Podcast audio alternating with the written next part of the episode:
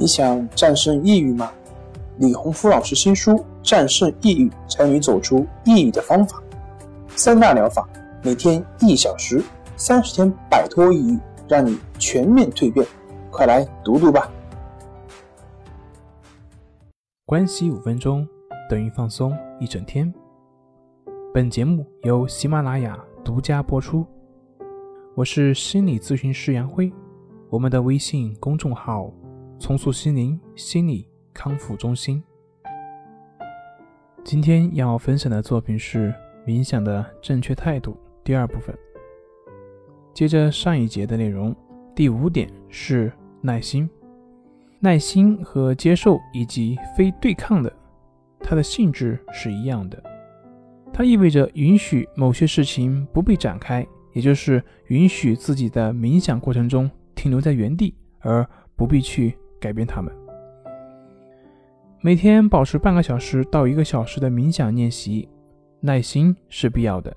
在经过几周的冥想训练之后，却没有发生任何有趣的事情发生的时候，还是需要耐心才能够维持冥想的练习。保持耐心就是去阻止匆忙的行为，这对以目的为代表的快节奏的现代社会是非常具有意义的。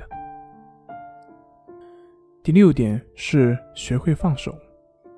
在印度有一种有效的捉猴子的方法，就是在椰子上钻一个洞，大致可以容纳一只猴子的手。然后呢，将一条绳子将椰子拴在树上，然后把香蕉放在椰子中。当猴子走到面前，他便将手放到椰子洞中去抓香蕉。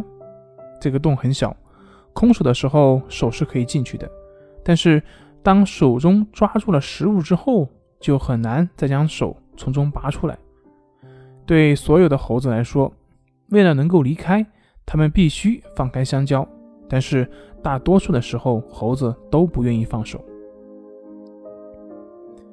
我们的思维通常很像那只猴子，一旦我们抓住了某种思想或者某种感情状态，有时候是那些正在让我们感到痛苦的事情。然后我们就没有办法放手。培养放手能力对于冥想练习是非常关键的，更不必说是对了一些焦虑的生活。学会接受，那将有助于学会放手。所谓学会放手，也就是以一种自然的顺序接受事物本来的样子。第七点是信任。另一个需要带进冥想的重要的态度就是信任自己。这意味着，无论是权威人士，或者是别的什么人如何说、如何想的，我们都应该尊重自己的能力，尊重自己的反应和情感，应该避免判断经历中所出现的事情，并且相信自己。在冥想的过程中，我们要对自己的经历负责，而不是别人对自己的经历负责。为了充分的包容那些经历，就需要充分的信任那些经历。相信自身的观点与智慧将有助于自己发展对自身以及他人的同情。第八点是承诺和自律，有强烈的改变自我的意愿，并且在整个过程中能够坚持下来，这是冥想练习过程中的关键。尽管冥想从本质上来说非常简单。但是在实践中却并没有那么容易。